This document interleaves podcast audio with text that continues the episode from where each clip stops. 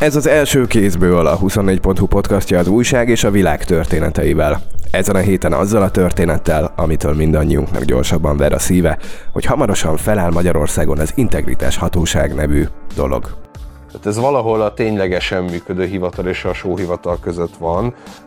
Én nem nézném azért ezt az egészet lesz. Szerintem az elmúlt tíz évben nem született potenciálisan ennyire veszélyes fegyver EU-s ügyekben. Lehet belőle egy olyan dolog, ami veszélyes lehet egyébként politikailag is az Orbán kormányra, és lehet belőle olyan dolog is, ami egy kicsit hatékonyabban segít ellenőrizni az uniós pénzeket. Olyan dolog nem lehet belőle, ami alapjaiban rakja rendbe azt, hogy nálunk hogy használják föl a, a közpénzeket, és hogy használják föl az uniós pénzeket. Tehát aki azt várja, hogy ezt egy szervezet meg fogja oldani, az csalódni fog, mert az van, hogy a Magyarország az gyakorlatilag state capture állapotában van. Itt alapvetően a legfelső politikai szándék dönti el azt, hogy milyen módon használjuk ezeket a dolgokat. Én Pázsommor vagyok, ezúttal is én kérdezek.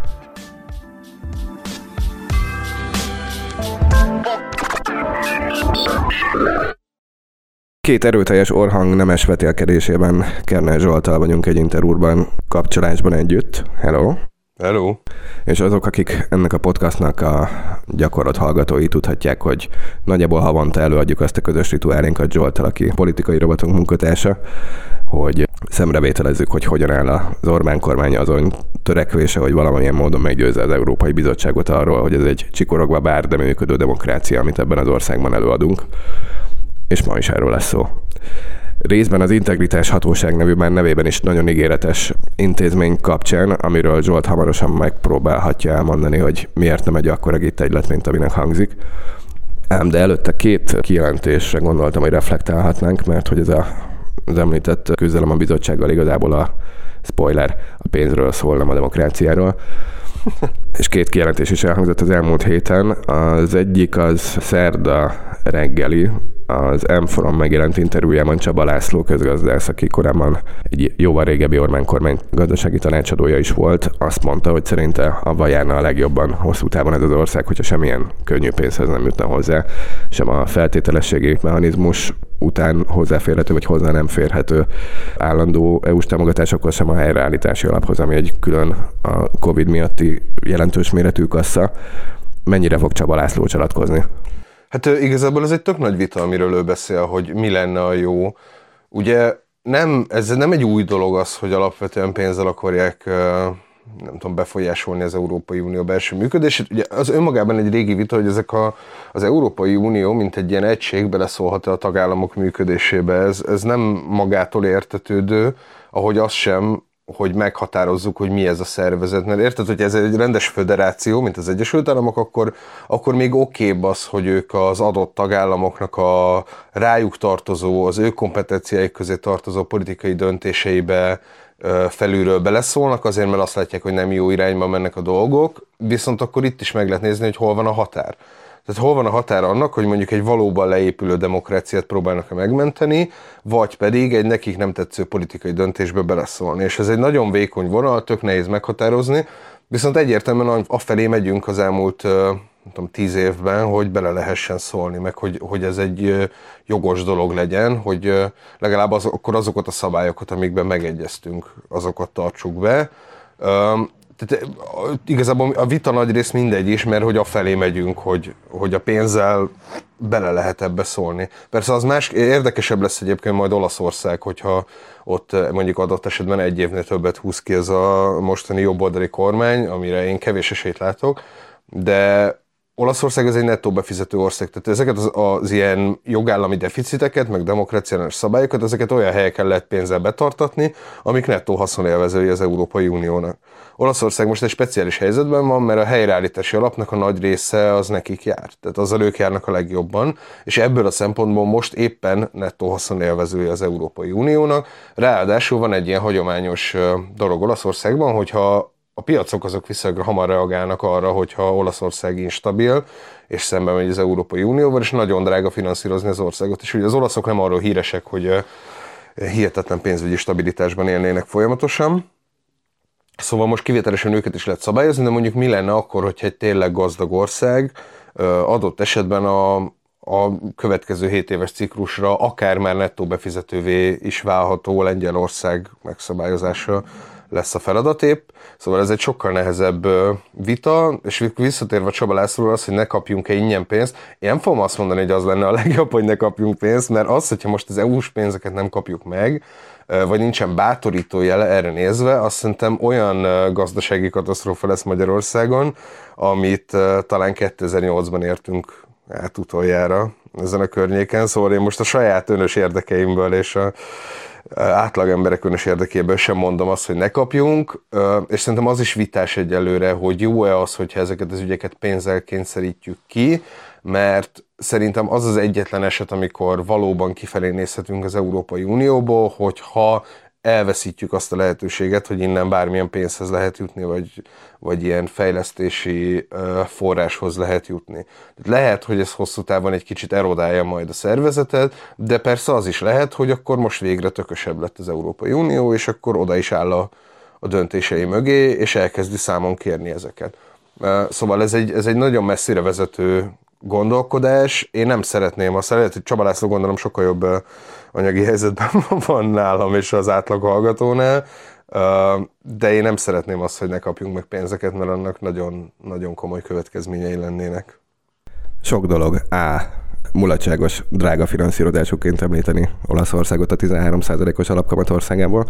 Aztán B. Én annyiban csatlakoznék hozzá, hogy szerintem nyugodtan elvehetik fegyelmező jelleggel a pénzeket, vagy még szigoríthatják a hozzáférést, csak a nagymamám kapja nyugdíjat és a tanárfeleségem fizetést. C. Én tettem fel esetlenül a kérdést, de akkor most felteszem még egyszer, és nem is baj, mert akkor legalább be tudom csatornázni a második idézetet. Ráadásul azt a 24 pontot is kiadó centrál tulajdonosa Varga Zoltán mondta a Force-nak a múlt heti rendezvényen. Ő azt tippelte, hogy a helyreállítási alapból származó pénzeknek kampó, mert hogy egyszerűen nem fog kijönni a naptár, matek, tehát hogy nem tudunk bemenni abba az utcába, amivel a lengyelek bementek, de aztán elgáncsolták saját magukat benne. A rendes pénzekhez meg hozzáférünk. Mennyire gondolt helytállónak ezt a prognózist? Most tényleg becsaltál egy olyan csapdába, hogy a tulajdonos vezérigazgatóink szavaival kell vitatkoznom egy nyilvános podcastban. Igen, igen, igen. Meg kell Ügyes. mondanod, hogy hol téved. Ügyes. Ez egy ilyen szakmai challenge. Uh, ja, figyelj, én nem vagyok teljesen biztos benne, hogy a helyreállítási alappénzeit elvesztettük alapvetően igaz az, hogy futunk ki az időből, viszont a helyreállítási alap az egy olyan dolog, amit a szabályait, aminek a szabályait alapvetően az EU hozza. És mint minden olyan dolog, amit ennek a szabályait alapvetően a politikai közösség hoz, azok rugalmasak értelmezés szerint. Ö, évvégéig nekünk meg kell egyeznünk erről ez a, ez a szabály. Amennyire én ezt háttérbeszélgetések alatt kiszedtem, nem teljesen egyértelmű, hogy mi az, aminek meg kell történnie az év végéig, ahhoz, hogy ne fussunk ki a határidőből. Az is lehet, hogy végig kell futni a teljes folyamatnak, ami azt jelenti, hogy a bizottság rámondja a biztosi kollégium a jóváhagyását, azután a tavar, tanács szavaz róla, azután a bizottság még valamit csinál, erre pontosan nem emlékszem, viszont az is lehet, hogy elég annyi, hogy a bizottság azt mondja, hogy oké, okay, és ebben az esetben, ha még mondjuk december 30-án azt mondják, hogy oké, okay, akkor onnantól kezdve még rugalmas szabályértelmezéssel akár meg is lehet ezt oldani, de én már a lengyeleknél is azt gondolom, hogy ők nem kapnak helyreállítási pénzeket, tehát szerintem nem azért futunk ki az időből, mert nem lesz megegyezés év végéig, hanem ha kifutunk belőle, vagy összedől ez, akkor azért fog összedőlni, mert nem leszünk hajlandóak teljesíteni azokat a követeléseket. Ugye a lengyeleknél ez úgy történt, hogy ők megegyeztek arról, hogy megkapják a pénzeket, elfogadták a pályázatot, itt zárójelben teszem hozzá, hogy mi még be se adtuk a pályázatot, sőt el se döntötte a magyar kormány azt, hogy a hitelkomponenssel élni kíván-e, ami ami egyébként nem lenne hülyeség, mert egy 3500 milliárd forint értékű nagyon kedvezményes hitel, ahogy említetted, abban az időszakban ők a 13% az alapkamat, szóval olcsóbb, mint bármi más.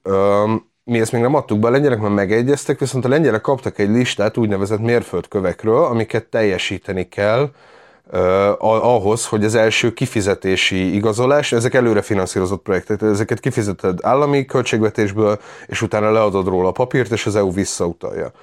És kaptak egy ilyen mérföldkövet, mérföldkő listát, amik közül mindegyiket teljesíteni kell addig, hogy az első kifizetési igazolást le tudják adni, és arra el is utalják a pénzt. Mi is kapni fogunk egy ilyen mérföldkő listát hivatalosan is, ez nem hivatalosan már létezik is, hogyha a, ma megnézted a híreket, akkor például pont a felzárkóztatási programmal kapcsolatban jelent meg egy olyan rész, hogy a kormány ezentúl a forrásokért cserébe hajlandó lesz engedélyezni a nyílt pályáztatást is azzal kapcsolatban, hogy ki zárkóztasson föl. Az én értelmezésem szerint ez is szerepel a listán, ugyanis ez is szerepelt az ország specifikus ajánlások között, amiből ez a milestone lista összeáll, hogy egy csomó oktatással, óvodai szegregációval, minden mással foglalkozó dolog is. Tehát van egy konkrét lista, amiket teljesíteni kell. A lengyelek azért nem kapták meg, mert ők sokkal agresszívabban vitatkoznak az EU-val, és jövőre választás lesz náluk. A jobboldali kormánykoalíciót szélső jobbról előzi az egyik kisebbségi koalíciós partnere, és ezért ők nehezebb helyzetben vannak azzal, hogy lehet-e engedni most Brüsszelnek, és el lehet-e fogadni nagyon látványos ilyen pálfordulásokat is. A magyar kormányt azt nem köti gúzsba semmi ilyen, korlátozást, tehát szerintem mi könnyebben el tudunk fogadni olyan dolgokat, és amik akár ellene mennek annak, amit a, mondjuk a Fidesz az elmúlt tíz évben folyamatosan kommunikált. De én is azt gondolom egyébként, sőt, ezt gondoltam már ilyen egy, egy bőfél éve is, hogy ebből a végén nem biztos, hogy lesz pénz. Valahol el fog ez a folyamat majd akadni, és akkor nem biztos, hogy eljutunk a kifizetésekig. Ez eleve jövő év második fele. Ugye Csaba László, jól emlékszem, akkor olyat is mondott, hogy ő csak jövőre várja az uniós pénzeket leghamarabb. Hát olyat még Navracsis Tibor is mondott. Igen, és hát ez, ez nem egy nagy jóslás, mivel jövő év második felére érkeznek meg azok a pénzek, amikben most meg tudunk egyezni. Szóval ez nem most fogja megmenteni a, a magyar államkasszát, illetve annyiban talán igen, hogy, hogy azért nem én vagyok szerintem az egyetlen, aki lát olyat is a piacok szinte hisztérikus viselkedése mögött, hogy valójában nem a bemondott megegyezéseket, meg a mondva csinált ilyen reformokat értékelik, hanem, hanem az a valódi baj, az az, az, az egész politika, amit az Orbánék csinálnak gyakorlatilag a magántulajdonban, a jogbiztonsággal és az európai ilyen közösséggel kapcsolatban. Hát én azt gondolom, hogy a forint is egyébként akkor erősödne valószínűleg vissza, hogyha tökéletes váltás lenne abban a politikában, amit ők csinálnak, és vissza lehetne nyerni a bizalmukat ezzel kapcsolatban. Ha már gazdasági megmondó embereket citálunk, azt nem fogom tudni fejből megmondani, hogy szintén a Forbes Meni konferencián mondta a Jaksi György, vagy egy interjújában, hogy ez nem annyira nagyon jó, hogy pár hónapnyi devizatartalékunk van, és hogy ez is befolyásolja ezt a csinos forint árfolyamat, hogy egyszerűen kényelmes és egyszerű ütni a forintot. Zsidai Viktornak a másik, vagy a mostani bejegyzésünk pont arról szólt, hogy igazából ez a devizatartalék pont arra van, legalábbis részben, hogy ilyenkor akkor közvetlenül váltson akár az MNB, és, és segítsen ezen az ilyen irgalmatlan külkereskedelmi nyomáson. Szóval nem tudom, egyébként nyilván az van, és ez szintén a zsidainak egy ilyen régi mondása, hogy, hogy ugye akkor fognak Magyarországra befektetni emberek, nem akkor, hogy demokrácia van, hanem akkor, hogy tudják, hogy befektetnek 100 forintot, és akkor a végén ki fognak venni 103-at vagy 105-öt. Vagy 113-at. És ehhez úgy kapcsolódik egyébként a jogállamiság, meg a demokrácia, hogy olyan helyeken lehet többnyire ilyen pénzeket keresni, ahol legalább részben jogbiztonság van. Még azokban a diktatúrákban is, ahol ugye jól lehet keresni, Kína, egyéb országok, ott is alapvetően biztosítják ezeket a befektetői jogokat. Hogyha mondjuk indítasz egy vállalkozást, akkor nem számíthatsz arra, bár ez Kínában kezd fölborulni, nem számíthatsz arra, hogy a kormány egyik reggel Nagy Márton fölker, és akkor másnapra egy, egy ilyen iszonyatos extra profitadót így ráterhel, ami tűnhet egyébként egy még morálisan helyes politikai meg közgazdasági lépésnek is, de hogy nem szolgálja a jogbiztonságot, az szinte biztos. Visszataláltunk saját ösvényünkhöz, és akik meg azt várjál, hogy valaki mélyebbre menjen bele a közgazdaságtamba, annak ajánljuk a figyelmébe két héttel ezelőtt elstartolt, és azóta nagyon termékenyen jelentkező Della podcastunkat. Mi meg találjunk egészen rá saját terepünkre azzal, hogy megbeszéljük ezt az integritás hatóság nevű dolgot. Még talán bent se volt a törvény, ami felállítja ezt a testületet, de már arról volt szó, hogy október végén ennek vezetője meg fölállt személyzete lesz, ami már csak azért is illuzórikusnak tűnt, mert hogy feltételezhetjük, hogyha egy ilyen ügyészségszerű képződménybe potáns szakembereket próbálnak felvenni, azoknak felmondás ideje van valahol a világban, ráadásul még föl se a bizottság, ami majd meg fogja pályáztatni ennek a vezetői székét hogy mennyire ígérkezik ez egy valós befolyása a bírótestületnek? Hát ez tényleg akkor fog kiderülni, hogyha megvannak legalább a tagjai. Ugye ez is egy bonyolultabb dolog, mert... Mert hogy pusztán azon múlik, hogy milyen embereket raknak bele, tehát hogy olyanok a paraméterek, hogy ebből lehet még akármi? Hát akármi nem, de lehet belőle egy olyan dolog, ami veszélyes lehet egyébként politikailag is az Orbán kormányra, és lehet belőle olyan dolog is, ami egy kicsit hatékonyabban segít ellenőrizni az uniós pénzeket. Olyan dolog nem lehet belőle, ami alapjaiban rakja rendbe azt, hogy nálunk hogy használják föl a, a közpénzeket, és hogy használják föl az uniós pénzeket. Tehát aki azt várja, hogy ezt egy szervezet meg fogja oldani, az csalódni fog, mert az van, hogy a Magyarország az gyakorlatilag state capture állapotában van. Itt alapvetően a legfelső politikai szándék dönti el azt, hogy milyen módon használjuk ezeket a dolgokat. Még azt is láthatjuk, hogy az Egyesült Államokban is csak úgy működnek ezek az intézményi fékek és ellensúlyok, hogyha van egy megfelelő ember ott, aki egy ponton azt mondja, hogy eddig és, és tovább nem és Magyarországon meg még kevésbé vannak ugye ilyen intézményi és jogi ellensúlyok, tehát itt még inkább kéne egy olyan ember, akinek valódi lehetőségei vannak, és azt mondja, hogy nem, de tény, tehát, hogy egy csomó ilyen, ilyen ellenelemzést is olvastam erről az integritás hatóságról, beszélgettem olyan emberekkel is, akik hát befolyással voltak ennek a formálására is, és ők, tehát hogy ebben van lehetőség. Nem, nem fölösleges szervezet. Valószínűleg keményebb, mint, mint bármi, ami az elmúlt években született, de ez azért van, mert az elmúlt években semmilyen picit is kemény dolog nem született. Az Orbán kormánypolitikának alapvető része az, hogy minimálisan sem enged civileknek, szervezeteknek, tehát semmilyen területet nem enged át, nehogy valaki meg tudjon erősödni. Ebből a szempontból egyébként borzasztó törékenyé is vált a rendszer, mert alapvetően óriási politikai bukásnak érzik azt, hogyha valaki minimális levegőhöz, forráshoz, vagy bármilyen befolyási körhöz jut. És szerintem ez egy érdekes dolog lesz, hogy akkor hogy fogják kezelni azt, hogy valaki tőlük függetlenül létezik valamennyire. Persze ezt nyilván nem tudjuk még. Ugye van egy bizottság, most egyelőre annak a bizottságnak a tagjait választják ki, akik majd kiválasztják az integritás hatóság vezetőségét. Én is azt gondolom, hogy ez nem fog november 19-ig végigérni, aminek van egy praktikus haszna is, hogy november 19-én kell a bizottság kérése alapján dönteni az Európai Tanácsnak arról, hogy elveszik-e tőlünk a 7 éves költségvetésből származó forrásokat. Tehát addig lehet igazán ö, nyomást gyakorolni az Orbán kormányra. Ez ki lehet tolni még egyébként december közepéig, mert három hónap a maximális határidő. November 19 ez nem lesz meg, és alapvetően az biztosítaná, hogy ezt valóban független ember vezesse, hogy külső nyomás van erre az Európai Tanácstól, hogyha azt látják, hogy nem megfelelően független ember vezeti, akkor nem fogják megszavazni azt, hogy minden rendben van a kondicionalitási mechanizmussal. De azt, hogy ez, ez szándékos tologatás, vagy bénázás azt igazából nem lehet tudni, mert nagyon sok bénázás volt ezzel a törvényel kapcsolatban. Tehát ez nagyon lassan készült el a kodifikáció, volt benne egy csomó apró hiba, végül sokkal későbbre akarták benyújtani, mint ahogy valójában benyújtották, mert akkor gondolom érkezett egy olyan, hogy ennek most már egy tényleg késznek kéne lennie, meg sietni kéne vele, tehát van bénázás is bőven körülötte, úgyhogy lehet, hogy egyszerűen azért ennyire hosszú a határidő.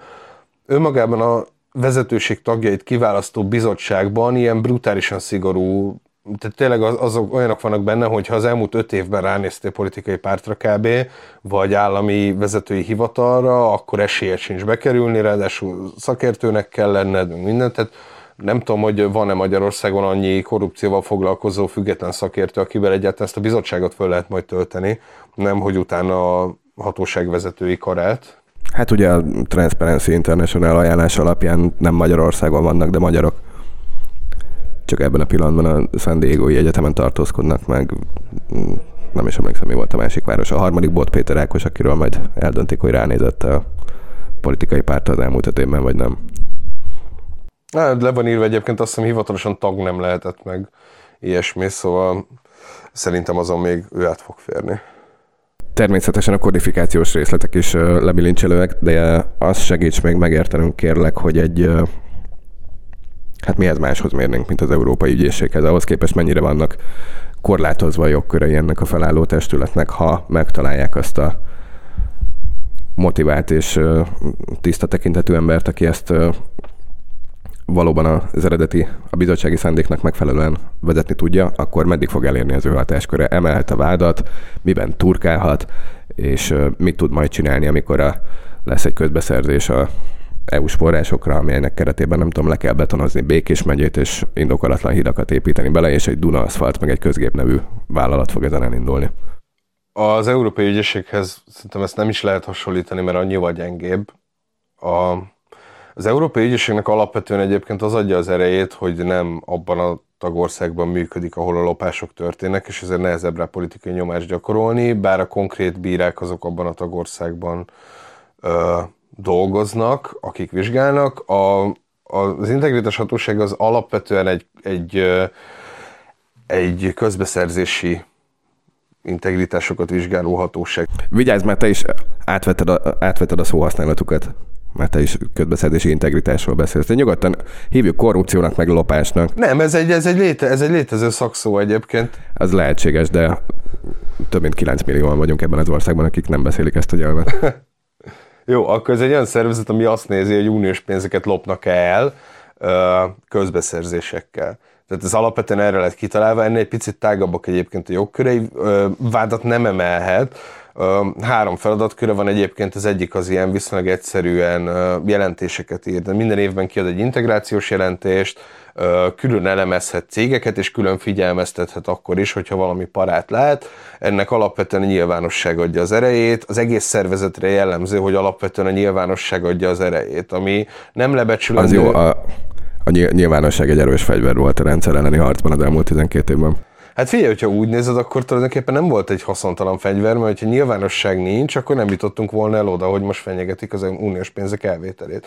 És valójában azért az elmúlt tíz évben ez az egyetlen valóban hatékony eszköz arra, hogy Orbán Viktor és csapata bármilyen politikai változtatás véghez vigyen. Szóval én, én a nyilvánosságot, és főleg külföldre a nyilvánosságot nem becsülném le igazán, mert csak azért sem, mert az a kondicionálási mechanizmus, ami most elindult elünk, és lehet, hogy lezárják, az azzal nem veszik el, hogy ezt most lezárják. Az egy folyamatosan létező dolog lesz, amit bármit pillanatban lehet aktiválni, hogyha azt látják, hogy nincsenek rendben a dolgok. Ez, egy, ez most kiderült egyébként, hogy ez a fegyver működik, hogyha rendesen használják. Még fenyegetésnek is működik.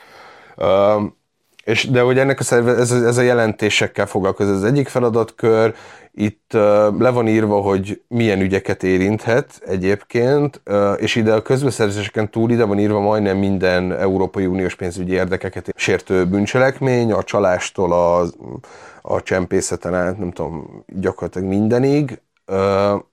És utána korlátozva van, hogy ezekben az ügyekben fölhívhatja a helyi hatóságok figyelmét arra, hogy feljelentést kéne tenni, meg eljárás kéne indítani, de azt egy teljesen más szabály szerint hívhatja föl, mint a fő feladatában, tehát itt nem kötelező megcsinálni, meg, meg eleve máshogy működik a dolog, és ezzel gyengítették a, a hatásköreit, mert az Európai Ügyesség azt például ezt meg tudja csinálni kb. bárminél.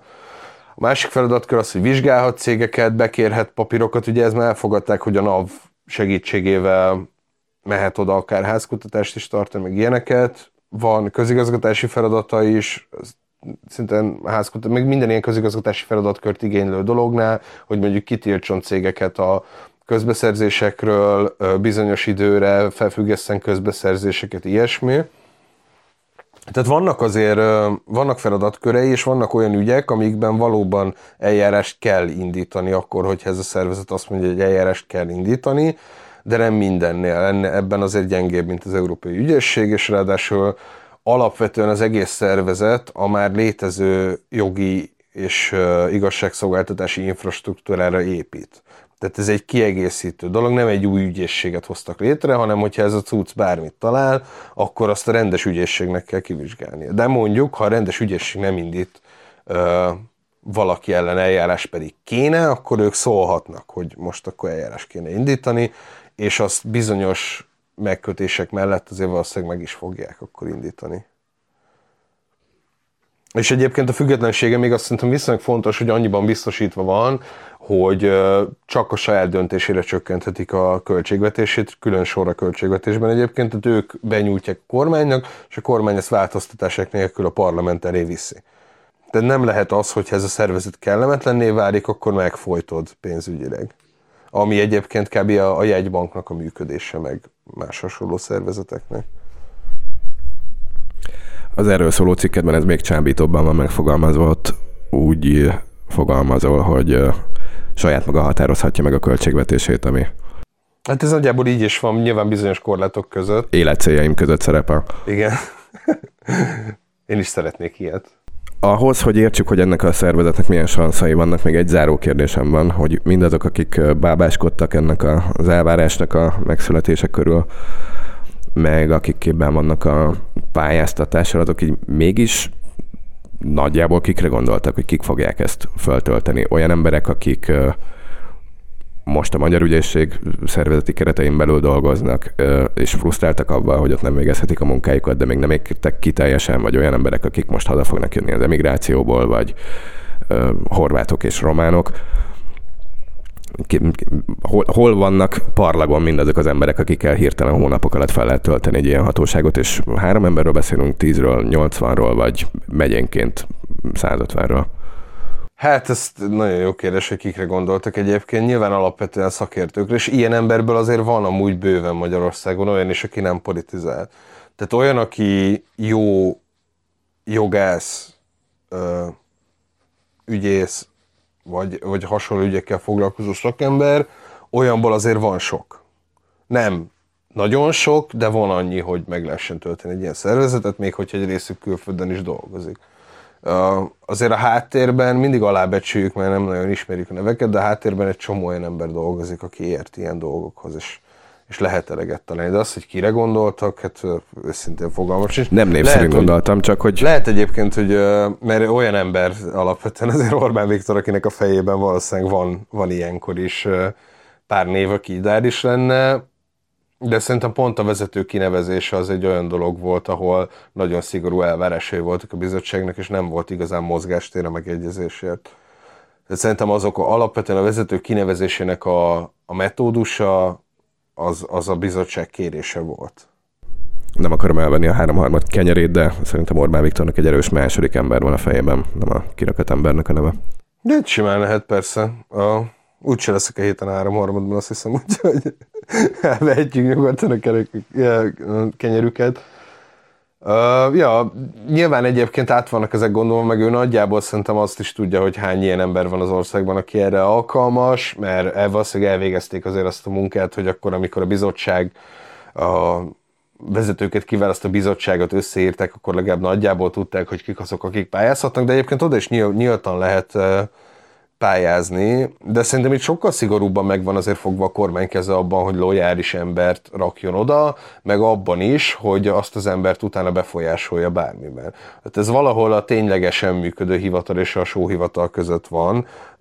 Én nem nézném azért ezt az egészet lesz. Szerintem az elmúlt tíz évben nem született potenciálisan ennyire veszélyes fegyver EU-s ügyekben, de nyilván tényleg az van, hogy state capture-ben az történik, amit a politikai akarat diktál.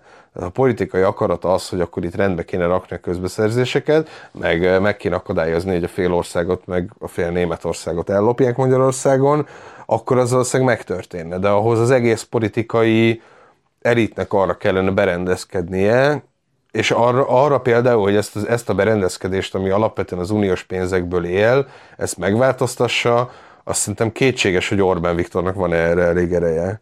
Azért itt nagyon-nagyon sok embernek kell a fizetését, meg a vagyonát, meg a jólétét megtermelni ahhoz, hogy ez a rendszer stabil legyen, és hogyha ezek a pénzek nincsenek, akkor ki tudja, hogy meg lehet ezt termelni. Illetve hát nagyon valószínű, hogy nem lehet de kínai hitelből átmenetileg még lehet finanszírozni.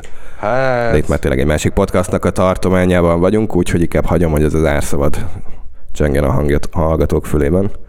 A többit meg majd kitárgyaljátok egy másik podcastban. Köszi szépen a részleteket, viszlát, nem soká. Sziasztok! És köszönöm nektek is, kedves hallgatók, jövő héten ismét jövünk, pénteken meg a három harmad jelentkezik. És ha még nem hallottátok, csekkoljátok az új gazdasági podcastunkat, a Dellát is. Ha ezt a Spotify keresőbe írjátok be, akkor elég sok olasz podcastot fogtok találni, úgyhogy érdemes inkább a 24.hu felül közelíteni. Ez meg az első kézből volt, amelyben Kerner Zsolt mellett Pázsombort hallottátok.